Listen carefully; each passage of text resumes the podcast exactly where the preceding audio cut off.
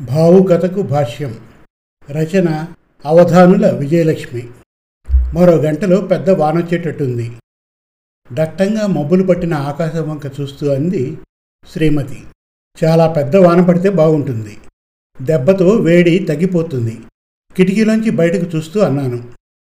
అవును డాడీ వానొస్తే ఎంచక్క డాబా మీదకెళ్ళి వానా వాన వల్లప్ప తిరగచ్చు. చిన్న చిన్న పడవలు చేసి నీళ్ళలో వదలచ్చు. నాలుగో క్లాస్ చదువుతున్న మా ఆఖరుది కళ్ళు చక్రాల్లో తిప్పుతూ అంది. ఏహే నీకెప్పుడు ఆటగొడవేనే? నాకైతే పెద్ద వాన పడుతున్నప్పుడు ఎంచక్కా మంచం మీద దుప్పటి కప్పుకొని పడుకొని ఏ టార్జాన్ కామిక్కో చదువుకోవాలనుంటుంది. చెల్లెలి చిన్నతనానికి జాలి పడుతూ అన్నాడు మా రెండోవాడు. నాకైతే నీలా ఇంట్లో బద్ధకంగా పడుకోవాలనుండదు. రోడ్డు మీద జయ్యమని సైకిల్ తొక్కుని పోవాలనుంటుంది. తమ్ముణ్ణి వెక్కిరిస్తున్నట్టు చూస్తూ అన్నాడు పెద్దవాడు. నీకోయ్? శ్రీమతి వైపు చూస్తూ అడిగాను. వేడివేడి పకోడీలు తింటూ ఆవిర్లి కక్కుతున్న టీ తాగుతూ తక్కువ వాల్యూంలో రేడియో పెట్టుకొని పాటలు వినాలనుంటుంది చెప్పింది శ్రీమతి. మరి నీకెలా ఉంటుంది డాడీ? ఆఖరిది అడిగింది కుతూహలంగా. ఆ టైంలో నాకు మీ అందరిలాగా తిండి మీద ఆటల మీద పుస్తకాల మీద ధ్యాస ఉండదు. ఇవన్నీ ఎప్పుడూ ఉండేవే. ఎప్పుడో అరుదుగా కనపడే ప్రకృతిలోని దృశ్యాల్ని ఆనందించాలన్నదే నా తత్వం. పెద్ద వాన పడుతున్నప్పుడు మొదటి అంతస్తులో అద్దాల కిటికీ పక్కన కూర్చొని భోరున వర్షించే ఆకాశాన్ని ఆ వర్షపు జల్లుల్లో తడిసిపోతున్న ప్రకృతిని అలా చూస్తూ కూర్చోవాలని ఉంటుంది. అలా చూస్తూ ఎన్ని గంటలు గడిపినా విసుగీయదు. గర్వంగా చెప్పాను. కాస్త పెద్ద మాటలు వాడానేమో మా ఆఖరిదానికి అర్థం కాలేదు.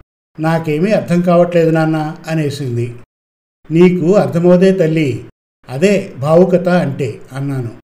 భావు భావుకత అంటే? అంటే? అంటే ప్రకృతి అంటే నేచర్.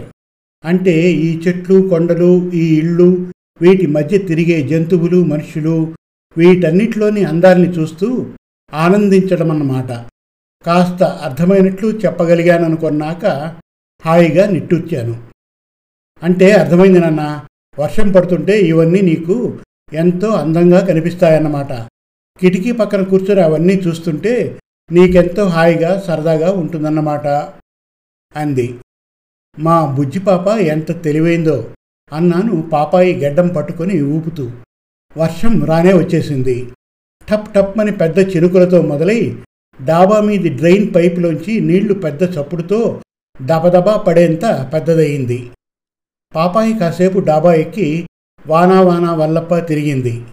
కానీ వాళ్ళమ్మ కోపడ్డంతో కిందికొచ్చేసి వరండా పక్కన ఉన్న చిన్న కాలువలో కాగితం పడవలు వదలడం మొదలుపెట్టింది. బయటకెళ్ళడానికి పెద్దాడికి సైకిలు చదువుకోవడానికి రెండో వాడికి కామిక్కు లేక ఇద్దరూ క్యారమ్స్ ఆటలో పడ్డారు.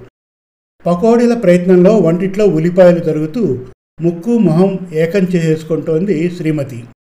వాళ్ళంతా జీవం లేని బొమ్మల్లా కనిపించారు నా కళ్ళకి. వాళ్ళ మీద జాలి నా మీద నాకే గౌరవం ఒక్కసారే కలిగాయి. కిటికీకున్న అద్దాల తలుపులు వేసేసి దగ్గరగా వాలు కుర్చీ ఈడ్చుకొని తీరిగ్గా వెనక్కు వాలాను. ఆకాశంలోంచి రాలిన ఒక్కొక్క చినుకు కిటికీ అద్దాన్ని టప్మని కొట్టుకొని పాములా మెలికలు తిరుగుతూ కిందికి జారుతోంది. రోడ్డు మీద నడుస్తున్న మనుషుల చేతుల్లో గొడుగులు ఒకదాని తర్వాత ఒకటి టకటకా తెరుచుకుంటున్నాయి. గొడుగులు లేని మనుషులు కుక్కలు ఆవులు మేకలు అన్నీ దుకాణం అరుగుల మీద చెట్ల కింద తల దాచుకుంటున్నాయి.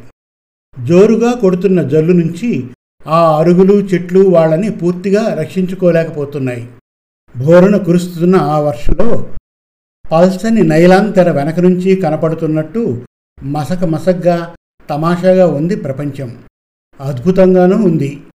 అలా ఎంతసేపు కూర్చున్నానో నాకే తెలియదు. ఇంతలో రివ్వున పరిగెత్తుకొనిచ్చింది పాపాయి. నాన్నా నాన్న ఇందాక నువ్వన్నావు చూడు బావు. ఏంటమ్మా అది? బావు బావు బావు కాదు బావు కథ సరిచేశాను. అదే నాన్న ఆ కథ అంటే నాకు అస్సలు ఇష్టం లేదు.